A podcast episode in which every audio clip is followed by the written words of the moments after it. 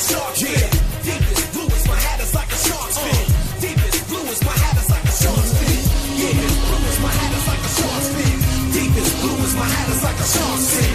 Deepest blue is my It is Tuesday, April 20th here in Draft Shark Studios in Rochester, New York, 420 for those celebrating. Welcome to the 33rd Quick Hit Pod in our Dynasty Prospect Scouting Report series.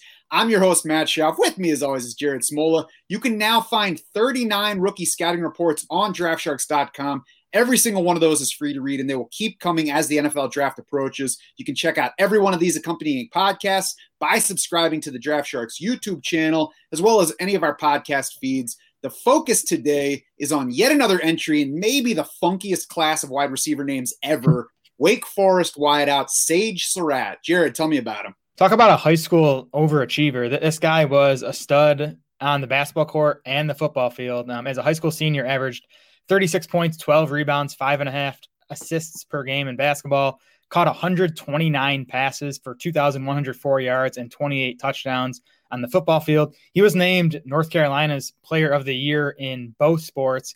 He was also a team captain. He was also his class's valedictorian. So did it all in high school, but still though just a three-star recruit coming out. Um, only got a handful of scholarship offers, most of them coming from the Carolinas area. Ended up choosing Wake Forest over, you know, offers from North Carolina, South Carolina, Duke. Took a red shirt in 2017. In 2018, he was second on that Wake Forest team with 50 or with 41 catches and 581 yards, behind sophomore Greg Dortch, who um, you know put up some big college numbers. Ended up going undrafted though, and actually hasn't recorded an NFL catch yet. Surratt Still was hope, though. Still hope. Uh, I don't know. I I had I had some hope. I think it's He's, gone. he's still floating around on rosters at least. He is, yeah. Surratt was fourth on that, or sorry, third on that team in touchdowns behind Dortch and senior Alex Bachman. The market shares that year for Surratt 17% of the catches, 19% of the yards, 16% of the touchdowns. Was one of the most productive receivers, at least on a per game basis, in 2019. He averaged 7.3 catches, 111 yards, and 1.2 touchdowns per game across his nine outings. Actually led all Power Five wide receivers with 1,001 receiving yards at that point. Um, his season ended though with a right shoulder injury against Virginia Tech that required surgery. In those nine games, though, Surratt accounted for 30% of Wake's catches, 35% of the receiving yards, 44% of the receiving touchdowns. So big market shares. Unfortunately, you know, he had that shoulder injury. Then he opted out of the 2020 season, you know, due to COVID concerns. He accepted his invite to the Senior Bowl uh, this past winter. He didn't record a catch in that game, though. Every time that we get to projection season and I see Greg Dortch on a roster as I'm going through each team, I'm like, all right, this is the year, Dorchy. So we'll- we'll see. Sage Surratt, though, is the younger brother of fellow draft prospect Chaz Surratt. So you don't want to face their family in like a Thanksgiving football game situation. Chaz is a linebacker from UNC. Before that, he was a quarterback. He was Sage's quarterback through most of high school. As you mentioned, Sage led the state in receptions, yards, and touchdowns as a senior, even without Big Bro as his quarterback, finished his basketball career as the state's second mm-hmm. all-time leading scorer, behind only JamesOn Curry, who starred then at Oklahoma State, was a second-round pick in the NBA. So pretty good basketball player in his own right. He actually, Sage Surratt, could have actually walked onto the UNC basketball team if he had accepted his scholarship offer for football at North Carolina, but did not follow his big brother there. You mentioned the college highlights for Sage Surratt in limited time at Wake Forest. So really, I don't think there's a whole lot more to go into here um, because he did opt out of that third season. So let's move to the tape, Jared. And why don't you tell us what you saw as you watched Sage Surratt? Are we going Surratt or Surratt? By the way, I did, I did like five minutes of digging. It is What- what- Surratt. I, I did some. Uh, I, I watched some highlights just to confirm it. Okay, I, I- I thought I heard pronouncers announce it both ways, but You probably did. Um, yeah, he's 6'3, 209 pounds, and he, I think he plays even bigger than that. Pro Football Focus actually called Surratt the best receiver in the class in contested situations.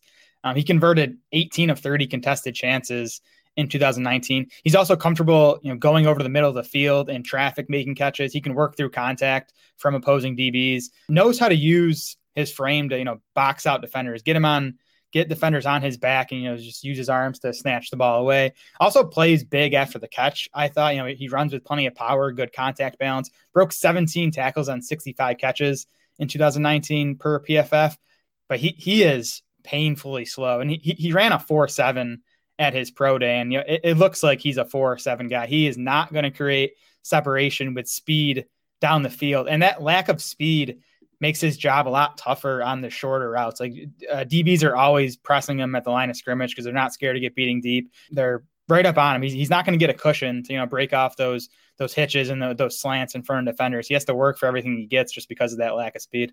Yeah, I'm not going to lie. I did not even bother watching any more clips beyond what was in your article, except for the highlight video to, to confirm the pronunciation of the last name for a couple reasons. One, I spent the morning at the car place waiting for my van. So, you know, it's limited time. And two, I just haven't come across a reason to get excited about Surratt. I, I, you know, I don't have time for everyone. So some of these guys, I just have to, you know, trust my guy Jared and move on to somebody else.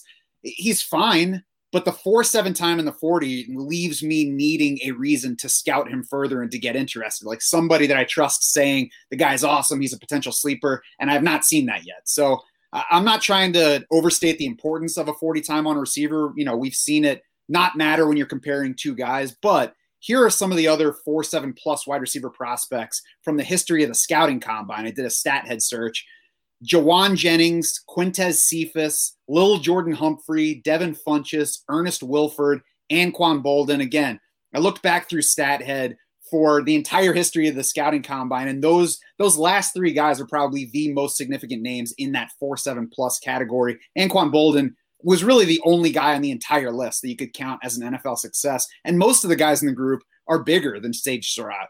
Player Profiler has Preston Williams as Surratt's best comparable that might pique some people's interest, but Williams is also an inch taller. He was a tenth of a second faster than Surratt, even without the adjustment downward to Surratt's pro day time. And beyond that, Williams was an undrafted free agent into the NFL, and he's he's really only flashed as a rookie. So we don't even know if Preston Williams is that good yet. So I mean, if that's like the upside for Sage Surratt right now, then I can't get interested. So let's move into the fantasy outlook, Jared. What do you see on that front for him? Yeah, I mean, I, I used to have a thing for these, you know, big contested catch wide receivers, and then JJ Arcega Whiteside happened, and I was way too high on him. He's obviously going to be a bust to the next level, and I, I think Surratt, you know, on tape plays a similar game. Now, Arcega Whiteside, you know, he, he ran a four four nine forty. I even thought on tape, you know, there, there were plays you could point to and be like, you know, look at here's him running a nice route, creating separation. You really can't find that on Surratt's tape. So, you know, J Jaw is kind of the, the, lesson for me here.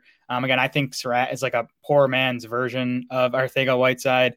Um, I, I, think if he has a chance at the NFL level, it's probably as like a big slot receiver where he's going to be going up against like linebackers and smaller DBs. But I mean, even then, like I don't think he's going to be his NFL team's best slot receiver. So I just think he's going to have trouble getting on the field. He's not someone I'm really interested in in, in dynasty rookie drafts. Yeah, if JJ Arcega Whiteside had run 4 7 instead of sub 4 5, he probably wouldn't have gone in the second round of the NFL draft. And he probably wouldn't have garnered so much dynasty attention. People probably wouldn't have gotten so mad when they realized that it's Arcega and not Arcega. but you, one of the FF astronauts guys, and then even Lance Zierlein of NFL.com have all compared him to J Jaw. So, I mean, I'm a hard pass on a slower J Jaw, at least until we get late enough into a rookie draft where it's like the why not phase and you take whoever you want. Yeah, and like you mentioned, I mean, J, J Job was a second round pick, so obviously the Eagles were fooled too. Um, yeah, I would, I'd be shocked if Surratt's not a not a day three guy. Head over to DraftSharks.com now. You can read Jared's full scouting report on Sage Surratt. While you're there, check out the 38 other prospect scouting reports we've already posted. Check back for more right up until the NFL draft. As I've mentioned, those scouting reports are free to read, but you should lock in your DS Insider access so you can see where all these guys besides Surratt sit in our dynasty rankings right now. You can access our 2021 redraft rankings. You can see our rookie rankings once they hit the site. The draft board is ready to help you right now. It's just sitting there waiting for your name at the top, waiting for your customized rankings and league settings just to help you get through every single draft that you're looking to do. You can also find us on Twitter. We are at Draft Sharks. Jared is at Smola DS. I am at Schauf DS. It's S C H A U F. For Jared Smola and the rest of the Draft Sharks crew, I'm Matt Schauf saying thanks so much for swimming with us.